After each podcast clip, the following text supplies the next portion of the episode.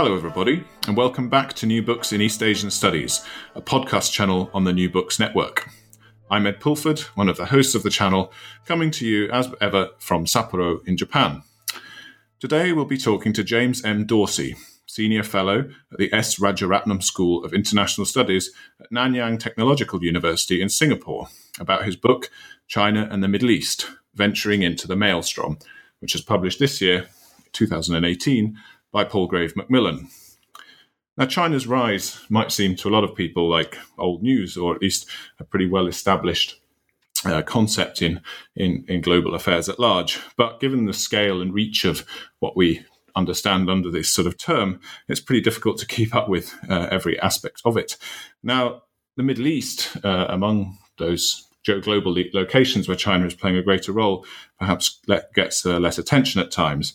Um, uh, or at the very least, it's somewhere where the role of the United States uh, and other major players, we might include Israel, Saudi Arabia, and Iran, uh, as well as other places, uh, get a lot more attention than what's going on uh, in terms of China's activities. So, James Dorsey has done us all a great favor here by uh, looking into this subject in detail in what is a pretty comprehensive and, and, and rich book presentation.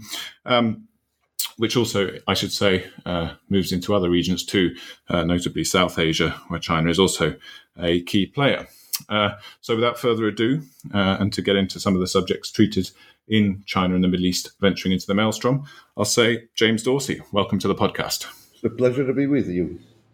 Great to have you here. Um, and I should mention for listeners, perhaps point them in the direction straight up uh, of your uh, your hosted channel, the um, uh, new books in Middle Eastern studies, um, which uh, are also really worth a listen. Um, but perhaps I could begin by asking you about yourself and, and where you come from. Uh, you describe yourself in the preface to the book as a, a, a academic uh, or, or, someone with a mixed journalistic and uh, academic background. So perhaps you could say something about that and, and how you came to uh, your position currently. Well, well, thank you very much for that very kind introduction. Uh, indeed, I describe myself uh, as a hackademic.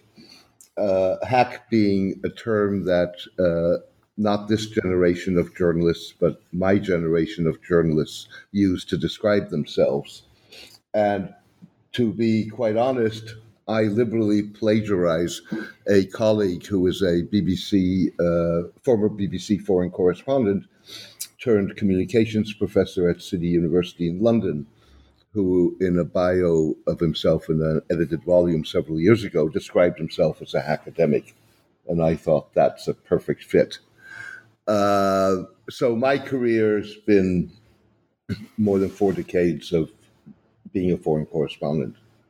and I covered uh, ethnic and religious conflict as well as geopolitics across the globe and was based across the globe in uh, Latin America and Europe and Asia, in Africa, in the United States. Uh, and although a heavy emphasis on the Middle East, uh, I was based in 10 countries in the Middle East, mm. some of them even twice or three times. Um, and who, so who are you working for in these various locations? Um, you know, I, I started my career off uh, uh, with a Dutch newspaper, and then went to the Christian Science Monitor. Uh, I did a joint stint because of expense when I was based in Kuwait for the New York Times and the Financial Times. But the bulk of my career really was with the Wall Street Journal, mm-hmm. which I left in 2006 um, when one, Murdoch was taking over and I didn't really want to be part of that. Uh, I also thought it was time to move on to do other things, uh, and I had just won a landmark uh, libel case in the House of Lords, which was still then the uh, Supreme Court in Britain, um, which actually contributed to changing British libel law. What, if you don't mind my asking, was the uh, subject of this case? Well, I was the first ever foreign correspondent based in Saudi Arabia. So until then, what you had in Saudi Arabia was either foreign nationals working for English language publications in Saudi Arabia who freelanced somewhat sort of, uh, uh, circum, circumstantially so as not to expose themselves too much for, for uh, Western outlets, or you had people coming in and out, and for a very long time it, that was very difficult to get in. Uh, 9 11 prompted a sort of struggle within the ruling family of Saudi Arabia on how to deal and how to respond to 9 11. Uh, one faction was hardline, wanted to rally the wagons, close off, and another faction uh, wanted to open up. And that faction basically took me under their wing, one very key person, and arranged for me to be the first foreign correspondent. Uh, and as you pro- probably recall at the time, you had a dichotomy in the way the United States administration responded to the Saudis. So you had the White House, the State Department, the uh, Pentagon basically saying the Saudis are cooperating with us in investigating this and in trying to combat terrorism. And you had the uh, law enforcement agencies uh, and some of the intelligence community saying they're not cooperating at all. Uh, and I did a story, took me two months to do it, in which I documented how the Saudis had um, uh, were monitoring 150 bank accounts of very prominent Saudis, including members of the ruling family, uh, because those accounts, in one way or another, have been associated with funds that went to questionable entities or people. Mm. Now, the story very clearly said the monitoring was at the behest of the U.S., but it was not intended to generate lit- litigation. It was intended to send a message to Saudis that and Saudi donors that they needed to know where their money was going and they needed to be more more cautious about how that money uh, was distributed because often what happened it was just distributed to whoever and there was no checks and balances. And the story named names and two of um, Saudi Arabia's most powerful businessmen took umbrage with that, and so they took me to court in in uh, in London. Oh wow! Oh well, that sounds like a yeah, certainly a pretty uh, profound engagement with. Uh, well, it was my it was my sixth libel case. I've right. had a, I've had a seventh since, which I won and changed law or procedures in Singapore. Oh well, and I regularly have encounters with lawyers. well, uh, I suppose that's uh, at least suggestive of your getting uh, pretty uh, deeply involved with uh, what's going on uh, in the various societies where you've been where you've been living. Um, so you obviously have this kind of pretty long-standing and deep engagement with the Middle East um, as a journalist. And w- at what point did the transition towards the more academic end of the um, of the academic spectrum occur? Well, I got invited. It's rather funny, actually. I got invited in 2011 to join on a fellowship the uh, Middle East Institute at the National University of Singapore, and it was a um, six-month fellowship that I walked out of after three months, quite brutally, saying, "Forget it." Hmm. And uh, within an hour on a Saturday evening of my walking out, I was um, asked if I would join uh, RSIS, the Rajaratnam School of International Studies, as a senior fellow, and they've tolerated me ever since. I see. I see. and, uh, and and how do you see the relationship between these two worlds in which you've been involved? I mean, academia and and uh, uh, I won't call it hackery, but but uh, journalism. Um, t- times are set as uh, sort of juxtaposed opposites. There's been some recent discussion uh, on Twitter, for example, particularly relating to uh, Xinjiang, which I know we'll get onto during the course of this podcast about who sacrifices more and who is more constrained uh, in terms of what they can say. And, and who has to censor themselves more in relation to these kinds of uh, sensitive subjects. Um, how do you see the relationship there between the two uh, the two spheres between academia and uh, journalism? Well, actually, I think it's evolving. For one, traditionally, I think academia looked looked down on journalists, mm-hmm. um, and sort of sat in an ivory tower, if you wish.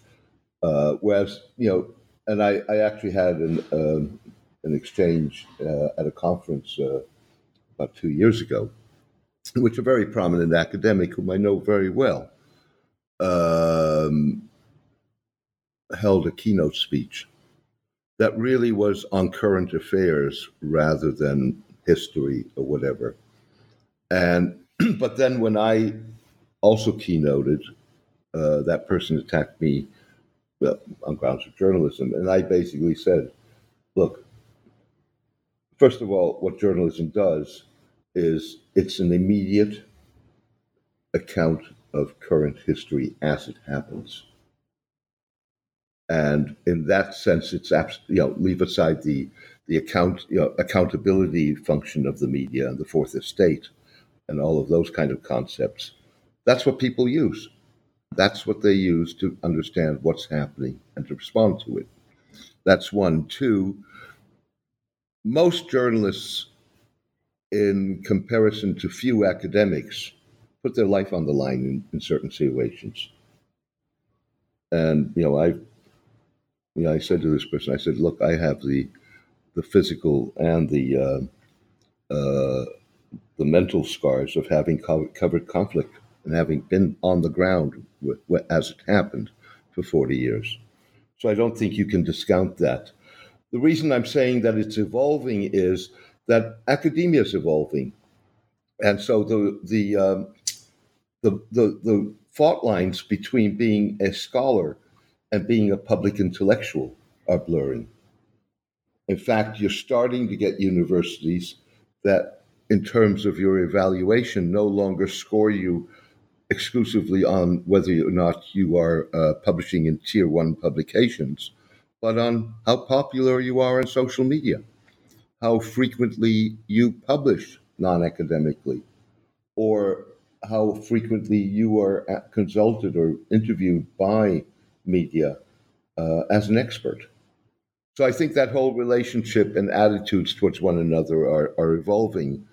Um, I, um, you know, I there, there, are certain things that I insist on that uh, academics do, but um, maybe in a more restrained fashion, or, or, or, or not. And, and, obviously, it's a question of resources uh, and things that they don't all do, which are, you know, I spend a good part of the year on the ground. So I'm I travel 60 or 70 percent of the year. And I'm talking to people in various parts of the world almost daily in various factions, and, and some of that is difficult because of uh, uh, the circumstances in the, in the countries and regions where they uh, where they are. And my writing style remains journalistic. Uh, and I, I insist on that. In fact, when I, uh, I learned a lot about academic publishing, which I find in and of itself onerous. But the first lesson I learned was when I submitted my first uh, uh article to a um, tier one journal. And they came back with two peer reviews, which is a system that I have questions about uh, and a comment by the editor. Uh, the comment by the editor was that my style was too journalistic. And so I wrote back and said, That's my style, and I'm not going to change it, so I withdraw the piece. And I got an email five minutes back later, five minutes later back saying, We accept your piece. And, and, and what I realized with that is that part of the onerous structure of academic publishing is that the journal knows you need to publish because your job's on the line. And the moment you take that leverage away, and I've done that repeatedly, and I've actually also changed contracts because they were onerous. Uh, uh, what I realized is once you take that leverage away, you can get quite a bit of what you want. Interesting. Yeah, so that, so I suppose uh, yeah, it seems you've you've uh, you've, you've got a developed a knack of uh, of negotiating the uh, the boundaries and the uh, the limits, perhaps of uh, of, of, various uh, various spheres. Whether it's uh, yeah, whether I learned that at Israeli airports. well, um, well, perhaps we'll we'll get on to airports and other infrastructural uh, inst- installations uh, as we move on. I mean, perhaps we should really get on to the book now. China and the Middle East. Um, where did China come in, and and, and how did uh, how did this book kind of take shape? Well, I, I think it has several roots. Uh, one was that uh, I realized in the 1990s, in the immediate uh, aftermath of the demise of the Soviet Union uh, at a time that I was based in Istanbul and covering uh, the Caucasus and Central Asia and was venturing into Xinjiang, that there was a greater Middle East or West Asia, if you wish, uh, that was not only populated by Arab states, uh, Iran, Turkey, Israel, and that within that um, greater Middle East, if you wish, there were various worlds. There was the Iranian world, there was the Turkic world, and there was uh, the Arab world. The other, and, and, and as I was realizing that and thinking about it, it changed my perspective of covering, of my coverage, and which started in the 1970s, of Pakistan and Afghanistan. Uh, so those were two of the, of the, uh, of the factors that shaped it, but really sort of, in a sense, sparked the book were a series of incidents or events in 2011 during the Arab uh, popular Arab revolts, which included that China's approach towards Libya broke with the principle for the for the first time, at least that I uh, uh, recently recall, of non-interference in the domestic affairs of others, because they established relations with the opposition National Council. Didn't quite put the National Council on the same level as government, uh, but nonetheless, uh, there was frequent interaction. When Colonel Gaddafi fell, the Chinese realized that that wasn't good enough because one of the first things that the uh, post Gaddafi government told the Chinese is you're all the way down on the totem pole because you were supporting the regime of uh, Gaddafi for the longest period of time. The second incident that prompted was, uh, first of all, the Chinese had to evacuate 35,000 of the of their nationals from Libya, which was the first time that they had to uh, have that kind of operation very far from their borders. And they had kidnappings uh, of 25 Chinese nationals in the Sinai Desert in Egypt, as well as a number of Chinese in South Sudan and how to get them out. And there was almost an outcry at the time on Chinese social media about the fact that the government was really not prepared to protect its uh, nationals overseas who were uh, ex- expanding in numbers exponentially, as well as its mushrooming interests and investments. And then you had the um, uh, knife attacks by Uyghur militants in Xinjiang cities like Hotan and Kashgar. And the final event was a what I would call a brutal encounter between Arab businessmen and uh, intellectuals, uh, Chinese intellectuals, some of them uh, China based, some of them very close to the Chinese based at non Chinese universities in which the Arabs attacked the Chinese for simply looking at uh, the relationship with the Middle East as one that was, uh, again, based on the principle of win win, uh, was economically and trade driven. And the, uh, the Arabs businessmen were basically saying, You are a rising superpower, if not a superpower, whether you want to recognize that or not. And that carries responsibility with it, and you have to live up to that responsibility. And the Chinese didn't really have an answer to that. And so, what all of that together, and then you, of course, you got uh, the Belt and Road, and um, I got I guess, involved in that because um, I was spending a lot of time um, in Pakistan at, at that moment for a book that I'm writing at the moment. and uh, obviously, this is the single largest country investment of China with all its problems in Pakistan. And so what I realized was that one, the the greater Middle East was going to force China to, along with other things, but was going to be one major driver of China throwing all of its fundamental foreign and defense policy principles that it has maintained for decades out the window. And we've seen that already happening. So, non interference.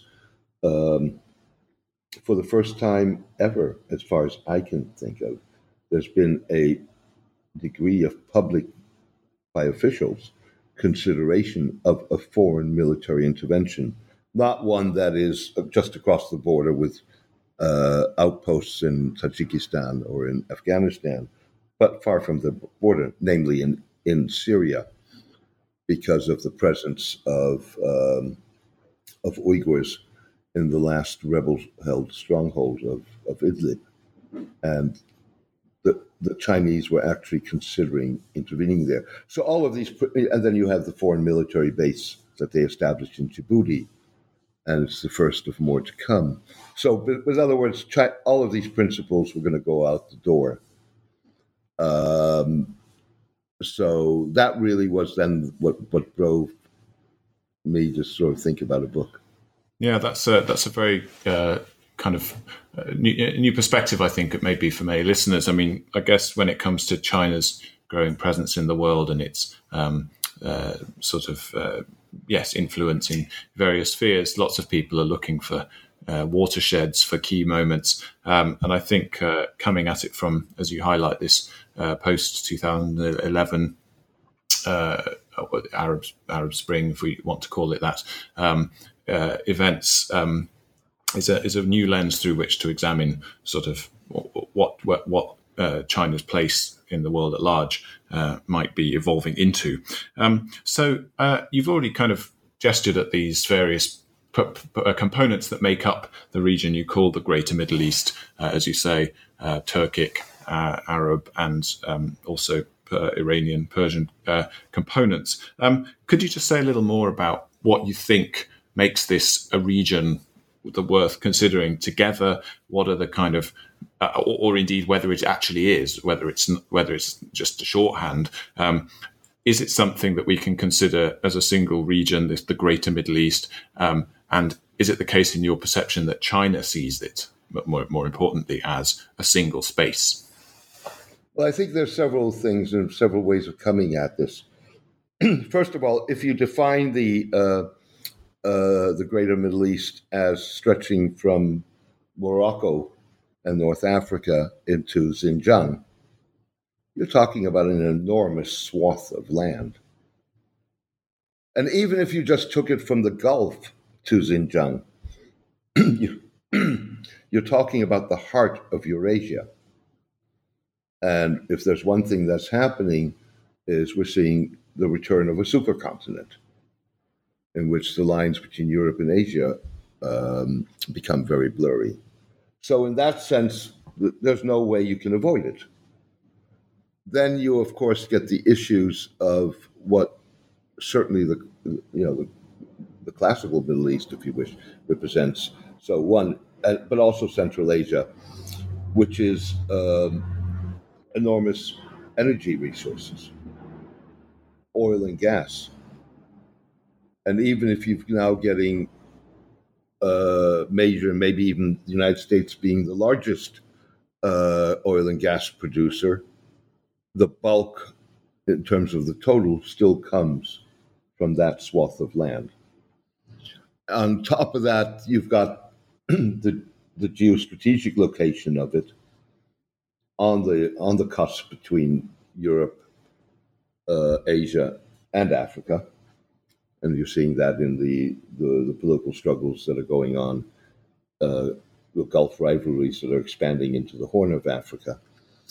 Um, and you got you also have the element that at least four states Saudi Arabia, Iran, Turkey, and Pakistan, in one way or another, claim to speak on, uh, on behalf of the Muslim world. so um, there's there's no way that you can avoid it, and in that sense, it is a very crucial part of the of the of the picture. From the Chinese perspective, I think it's more complex. First of all, as far as I'm concerned, the Chinese do not have a Middle East policy. They articulated for the first time uh, a uh, some sort of approach towards the Middle East in January of 2016 when they put out a uh, what was called an uh, an Arab World Policy white paper, which was published on the eve of President Xi Jinping's visit to the um, Middle East, the first by a Chinese head of state in seven years. But when you read that document, it really is a reiteration of platitudes. it's very much focused on economic uh, cooperation uh, and all the various fields and, and, and win win and what have you. It doesn't articulate a position. Sorry. It doesn't articulate a position towards the multiple issues and conflicts that we're witnessing in the Middle East. And I think the thing to keep in mind is, you know, people have moved after 2011 from calling the Arab Spring the Arab Winter. I would argue that the the Middle East is in a era of transition. It's volatile, it's brutal, it's violent, but it is in transition. We may not be sure in transition to what. And transitions historically last last at least a quarter of a century, sometimes up to half a century. So we're really at the beginning of this, which is where China gets into trouble because, uh, in my mind at least, because uh, the as a matter of principle, to me, the principle, the Chinese principle of non-interference in domestic affairs of others is no different from U.S. policy in the region, which was support autocratic regimes to maintain stability. Uh, and you know, whatever one thinks of George W. Bush, it was actually George W. Bush very shortly after the 9 11 attacks, and then Susan Rice, his uh, national security advisor and later Secretary of State, who said, We're partly responsible for this because of that support of autocracy, which is when Bush launched his uh, ill-fated democracy initiative. And the Chinese are getting, as as Libya demonstrates, um, are going to get into that same problem. Now, that may not be immediately evident because what you've had in the Middle East, and that's why people call it the uh, the Arab Winter. You've had a very forceful counter revolution led by the Saudis and the United Arab Emirates, which until now has been very successful. But even that, you're starting to see crack. Well, perhaps we can we can move on to, to some of these uh, more fine grained uh, kind of uh, maneuvers and uh, and developments um, uh, slightly later on. I, I just wanted to uh, approach again, or sort of bring us back to the to the scene setting that occurs in the first couple of chapters uh, of the book, the introduction, and then a second chapter entitled "Towards a New World Order." You've already set the kind of stage as far as um, the region that we're discussing here is concerned. Um, but what you describe here in, in terms that are very different from from uh, the win-win and, and and sort of harmonious language of of the Arab policy paper you mentioned there is uh, a, an epic battle, a 21st century great game. Uh, and and uh, an era of, of, of, fraught competition in this region. So, could you perhaps say more about who uh, who the players are? I mean, you've already mentioned them um, kind of uh, separately, but who are the key players in this uh, battle that you're discussing, um, and uh, how fast are we moving towards the the new world order that you mentioned there in, in the title of that second chapter? I, I think what you well, I would categorize them uh, in, in essentially as at the top tier, if you wish, China, Russia, and the United States. And then you have a second tier, Japan, India. And then I'd say you have a third tier, which is Saudi Arabia, Iran, uh, the United Arab Emirates, Qatar, and to some extent Israel. So, the, uh, so the local the local players are in the, the third tier there, as you see it. Right. So, with other words, they're not. Uh, uh, first of all, their goals are different. Their goals are regional when it comes to this. Uh, they're not global, if you wish. Second of all, their interests are far more specific, and that's basically to kick one another out. So the Saudis and the Emiratis don't like the Qataris. Uh, the Israelis are ambivalent to the Qataris, but they have, on the one hand, to a degree, common interests uh, with the uh, with the Saudis and the Emiratis, but they also have differing interests. Um, the Iranians are, in some ways, in an advantageous position because the Iranians over the next five years are going to have a significant surplus in gas. And they will uh, have to cater, well, they, they have three main clients China, Europe, and uh, Turkey. And they will only, with that surplus, really be able to um, service two of the three. So, how they decide to do that really is going to influence uh, the energy architecture of Eurasia in ways that the other Middle Eastern uh, players cannot do. Uh, and obviously, with uh, the U.S. withdrawal from the 2015 international agreement to curb the um, uh, Iranian nuclear program, and therefore a greater dependency of Iran on China um, because of the boycott and, and, China's determination, alongside other signatories of the agreement, to try and salvage it. Uh, China certainly is going to come out of that uh, struggle for Iranian uh, favor probably quite well. Mm, mm.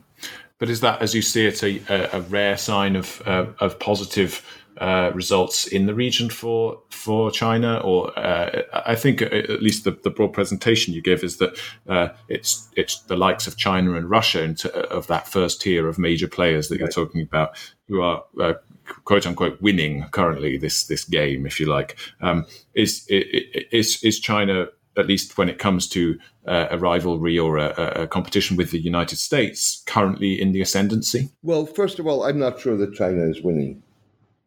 Okay. uh, that's one. For, you know, I think if you go back to the 1970s, 1980s, 1990s, a guy from the Middle East in pajamas and a tea towel on his head shows up, and his interlocutor's eyes start rolling with dollar signs. I think there's a bit of that now when, when, when someone from China shows up. But you're already starting to see a backlash. So, with other words, you know, the whole questions of debt trap, uh, being forced uh, to hand over critical assets uh, is starting to spark a, a, a, significant criticism, and the Chinese are taking note of that. So I don't think that we can talk about this as a pure win. Um, in fact, I would say the uh, the jury's still out um, on that. The other, I mean, that's not to say that China's relations with the Middle East are very good. But, uh, and, and in fact, the Chinese, you look at Saudi Arabia, for example, one of the Saudi issues that they had with the Obama and Trump administrations was that the Americans will not sell them top level uh, killer drones. The Chinese are selling it to them, and not only selling it to them, the first Chinese military industry being uh, establishing a manufacturing overseas is in Saudi Arabia, and it's for killer drones. So uh, you know, on that level, relations are very close. The the you know the, the autocratic leaders in the Middle East, probably all leaders in the Middle East, uh, but certainly the autocratic leaders in the Middle East are on the one level delighted with Trump and his policy and his anti-Iranian stance, um, his lack of interest in human rights unless it uh, uh, uh, fits his, what, what other things he's trying to do. But on the other hand, Trump's unpredictable and he's unreliable. And so uh, they need to hedge their bets and they need close ties to um, to the Chinese. I think that what that means is that increasingly China will find it difficult to stay aloof of uh, the multiple conflicts in the Middle East, and particularly the rivalry between Saudi Arabia and Iran. Uh, and it, in my mind, Xinjiang is a potential powder keg for uh, for China in terms of relations, not only with um, with with the Middle East, but with the Muslim world at large. And I think the way to look at this is, you know, you've had a over the last few decades a number of major incidents: the Salman Rushdie affair, the 2006 Danish cartoon affair, more recently the um, uh, evangelist preacher in Florida who burnt a Quran, in which basically there was an outcry from the Muslim world whether it was the fatwa by Ayatollah Khomeini against Rushdie or the boycott by governments of Danish goods in 2006 or protests against um, uh, the burning of the Quran. The thing to keep in mind is that all of these outbursts were sparked not by governments, but by protests, particularly protests by South Asians whether they were in Birmingham or in Pakistan didn't matter. And uh, the uh, governments had to follow. What's happening in Xinjiang, or, or if all of these incidents were, sure, they were insulting, they were irritating, but they did not in any form or fashion threaten the faith. What's happening in Xinjiang is in my mind, a frontal assault on the faith. And I cannot think of a comparable uh, uh, example. And probably to find one would have to go far back in history. And you have silence. Now, I think that silence is starting to be challenged, on the one hand, by the United States talking about uh, sanctioning uh, officials as well as companies involved in the crackdown in Xinjiang. But it's also starting to crack in the Muslim world. So you've had first demonstrations in Bangladesh and in India. You've seen um, uh, a senior official in uh, Prime Minister Mohammed Mahathir's uh, government in Malaysia criticize the Chinese, and since then, Anwar Ibrahim who most probably will be the next prime minister. And so I don't see how over time the uh, the Muslim world is going to be able to remain silent. They're obviously remaining silent, I think, for two reasons. One is the Chinese don't take uh, kindly to criticism, and so they don't want to upset their relations, particularly because of the economics of it uh, with China. But also, silence gives them leverage because in in being silent, they're enabling the Chinese. So you, uh, yeah, I, I, you highlight Xinjiang there, and uh, obviously uh, this has come up before, including on um, a previous uh, podcast interview I did with Tom Cliff, and I'd point listeners in that direction uh, with regard to talking about the really grievous and uh, tragic situation in, in Xinjiang, which really everyone should be paying a great deal more attention to um, with regard to locking up Uyghurs and uh, and, and, and, imprisoning them in, in, re-education camps and so on.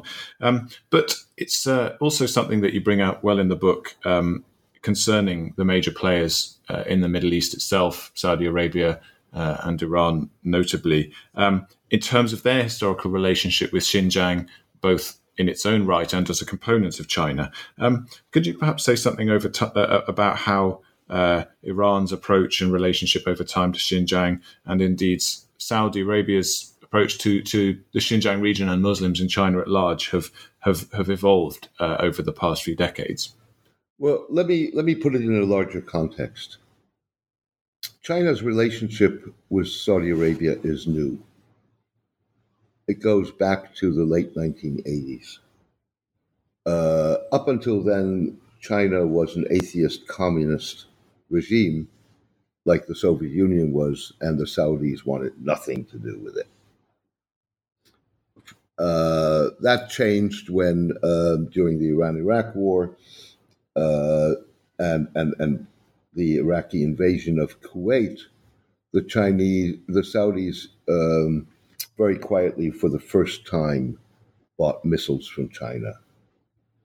And then, with obviously, as the opening in China progressed and uh, the demise of communism in Europe, uh, formal diplomatic relations were established and that relationship evolved. The relationship with Iran is far longer, there's far more in common, uh, there are fewer threats, and and and and in some ways, Iran has far more to offer the Chinese than the Saudis do. So, for one, you had you know, both of these countries were empires, and they were empires at the bookends of a massive continent.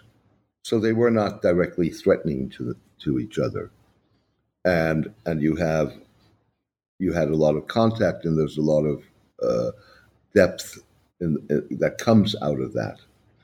The Chinese also were. Uh, uh, if you look at the ballistic missile uh, industry in Iran, it's all built on on a Chinese template. Um, that's how they developed their missiles. China was helpful in initiating the nuclear program in Iran. Uh, and in the context of religion in, and particularly Islam, in uh, in China. You, you, know, Muslims are a small minority, they're 20 million in a population of more than a billion. But they're Sunnis, they're not Shiites. So religious proselytization or, or uh, uh, agitation was the Saudis were much more concerned about, uh, the Chinese were much more concerned about the Saudis also because they represent an ultra conservative uh, strand of Islam, whereas there are no Shias, so the Iranians weren't a problem. That's one. I think also keep do keep in mind that Xinjiang relationships and, and ties and linguistically, culturally, ethnically are with Turkey. They're not either with Iran, with that or uh, Saudi Arabia. Mm-hmm. That's not true for the Hui Muslims um, in in China, many of whom probably did come from Iran, but they no longer remember that. Um, so that's what uh, at one level. At the other level, uh, Iran is a crucial link, land link between China and Europe. It's a huge market. 80 million people, industrialized, even if the industry is in, in decay because of the sanctions and economic mismanagement, uh, a highly educated population, um, and obviously a deep sense of identity. Where Saudi Arabia has Mecca and money, and maybe in uh, in uh, in to in lesser amounts of money given uh, the financial issues that Saudi Arabia has. So I think at the end, the, the, the, the Chinese are trying to balance that relationship, and that's going to could become very difficult. Um, mm. You know, if the Amer- you know the Americans are already trying to do that by imposing secondary sanctions, so China would Chinese companies dealing with Iran that have exposure to the United States or are dealing in U.S. dollars could get affected. But you also, I've seen that uh, over the last two, three years, there has been a significant amount of Saudi money going into militant and ultra conservative madrasas or religious seminaries in the Pakistani province of Balochistan. And the Saudis have drafted plans to try and destabilize Iran by um, uh, forging uh, dissent among um, Iran's ethnic minorities, including the Baloch, who straddled the border of Iran and Pakistan. Now, those plans, so the building blocks are in place. Those plans remain on the drawing board. They, to the best of my knowledge, have not been taken off the drawing board, but they one day could be taken off the drawing board. And that would really strike fundamentally at Chinese interests because Balochistan is the heart of the China Pakistan Economic Corridor, which is a crown jewel of the Belt and Road Initiative. Yeah, and I, and I point listeners in the direction of that uh, that Pakistan uh, chapter in the book. Uh, you call it the Belt and Road's soft underbelly, um, and uh, highlight uh, in some detail there the, the vulnerabilities that you see uh, in, in China's relationship with Pakistan and, and, projects such as the Gwadar port and so on. Um, but we have perhaps uh, not sufficient time to delve into that in detail currently. Um, so I'd just like to kind of as we move towards a close, uh, bring us back to some of the issues you were just raising there. I, I think um, when it comes to uh, the question of how regional rivalries play off against one another and, and how China and in addition the United States uh, interface with one another and with those regional rivalries in turn. Um, you highlighted at the beginning uh, and, and actually what emerges throughout the book is the fact that, as you say, this region is perhaps uh, an arena in which China's entire approach to foreign policy, uh, uh, is historically, uh, uh, at least on on the surface, a non-interference doctrine and so on, um, may be forced into changing. Um, and so, I guess uh, this brings up the question of values, and and if you consider China's belief in win-win and non-interference and so on to be a sort of value, if you consider the United States' historic uh, adherence, at least again on paper, to human rights uh, discourse and so on. And if indeed you consider Saudi Arabia's uh, interest in uh, encouraging people to be Islamic in a certain way in this region, a sort of values oriented uh, stance, to what extent do you see? Th- this this this game or this conflict, as you term it, a, a collision between values per se, uh, and and to what extent are those values merely being leveraged against one another for uh, naked economic uh, benefit? Well, first of all, I think yes, you know there is a clash of values, but I don't know that that that that this is about values as such. At least not for the Chinese. I think the Chinese, in that sense, are much more pragmatic, and it's about power whether it's economic, geopolitical, military. Um, I don't think you know if you are, and that's where why why this why China is being forced to force to throw these principles out of the window. If you are a power with global interests, rather than a power with only regional interests, then non-interference uh, the belief that economics can solve everything, uh, and to a lesser extent, but nonetheless, foreign military presence, are just not sustainable and not realistic.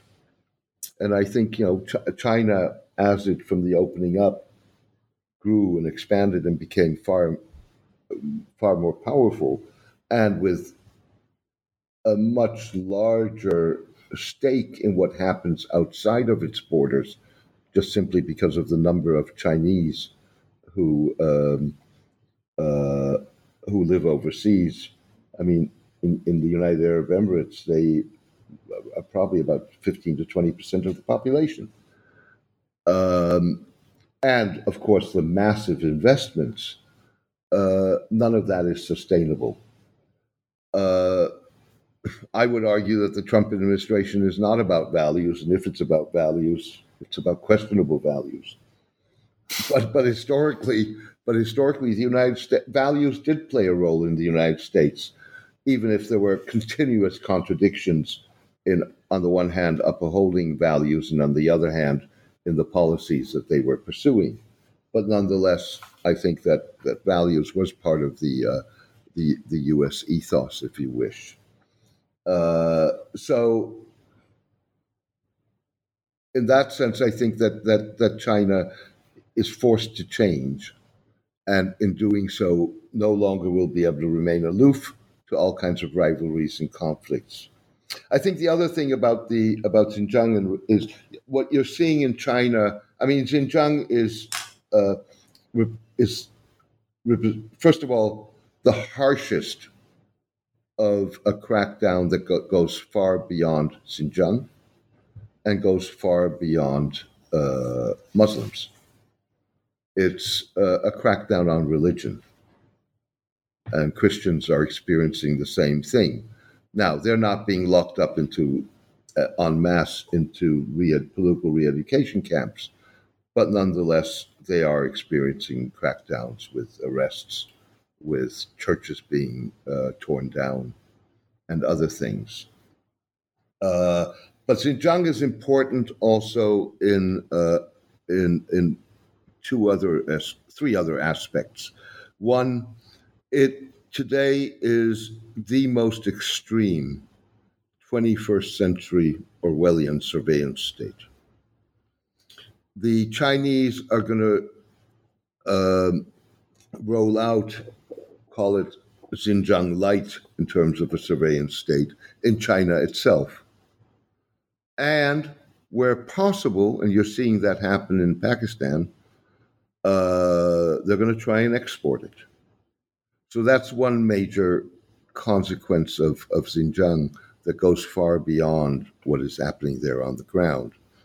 Uh, the second fallout is what I mentioned earlier, it's uh, reshaping uh, China's military posture.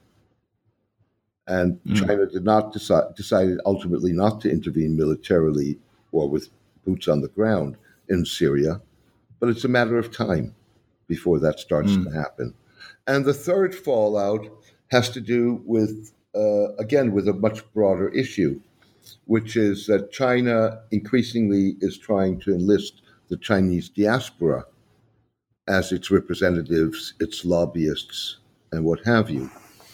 Uh, and that, if the Uyghur issue gets meshed into that, could cause social, uh, societal strains in countries uh, where you have both a Chinese and an Uyghur community or a Muslim community.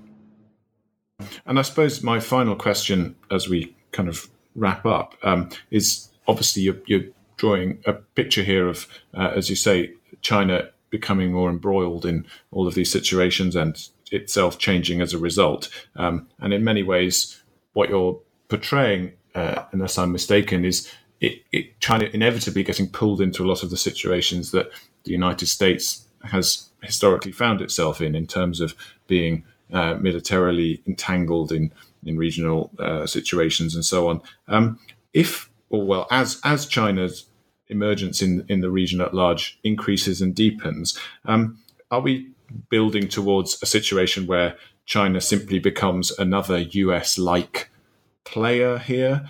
Will there remain fundamental differences as you see it in both China's approach and the way it's perceived by, by local actors uh, compared to the US and its sort of historically uh, deeply involved role in, in the Greater Middle East? One, I think that in principle, yes, China is going to have a very similar experience to uh, the United States in many ways, and you're seeing the rise of anti Chinese sentiment. um, certainly in Central Asia. Um, you've had, uh, I mean, you go back to 2009 when there were riots in uh, in uh, Xinjiang. The then Turkish Prime Minister Recep Tayyip Erdogan uh, described it as genocide. You had attacks on um, on the Chinese embassy in Ankara. In fact, the picture I wanted to put on my on, on, on the cover of my book, but I couldn't get the copyrights for it, was a picture of um, protesters in front of the um, uh, Chinese embassy in Ankara walking over a Chinese flag on the ground. Um, so that I think you will see that. Now, having said that, China has certain advantages. It doesn't have the history of the United States in the Middle East. And so, therefore, it comes with a somewhat cleaner straight, uh, cleaner slate. Also, China has developed lobbies, but those lobbies are not like in the United States. Often, they're interest lobbies. There are no ethnic lobbies in uh, in China like you have in the United States with the Israeli lobby and the Turkish lobby and the Armenian lobby and the Greek lobby and so on and so forth. So, in that sense, China has some advantages. Uh, whether those advantages are sufficient to shield it from uh, from drawbacks and fallout, I would doubt. Interesting. Well, that's uh, that's a really great uh, way to sort of end it, I suppose, with a with somewhat open ended uh, question around quite you know where things will uh, where things will evolve. But uh, I've no doubt that uh, you'll be keeping a, a, close eye on exactly how things do unfold in in the coming years. Um, so, James, we've taken up a lot of your time uh, today. But uh, before we let you go, perhaps I could ask uh, a question which you, as a host in your turn, will be well familiar with. Um, what is it that you're up to currently? Well, book wise, I'm uh, finishing off two books at the same time. One is on the Pakistani Saudi relationship, or what I uh, somewhat cynically would describe as the Saudi wrecking ball in Pakistan and the other is related to that, but much broader in the sense that it's about this what what people talk uh, called Saudi funding. So, with other words, for 40 years or more than 40 years, Saudi Arabia has uh, pumped immense amounts of money. Uh, estimates are about 100 billion dollars into supporting financially ultra conservative um, Sunni Muslim cultural, religious, and educational institutions.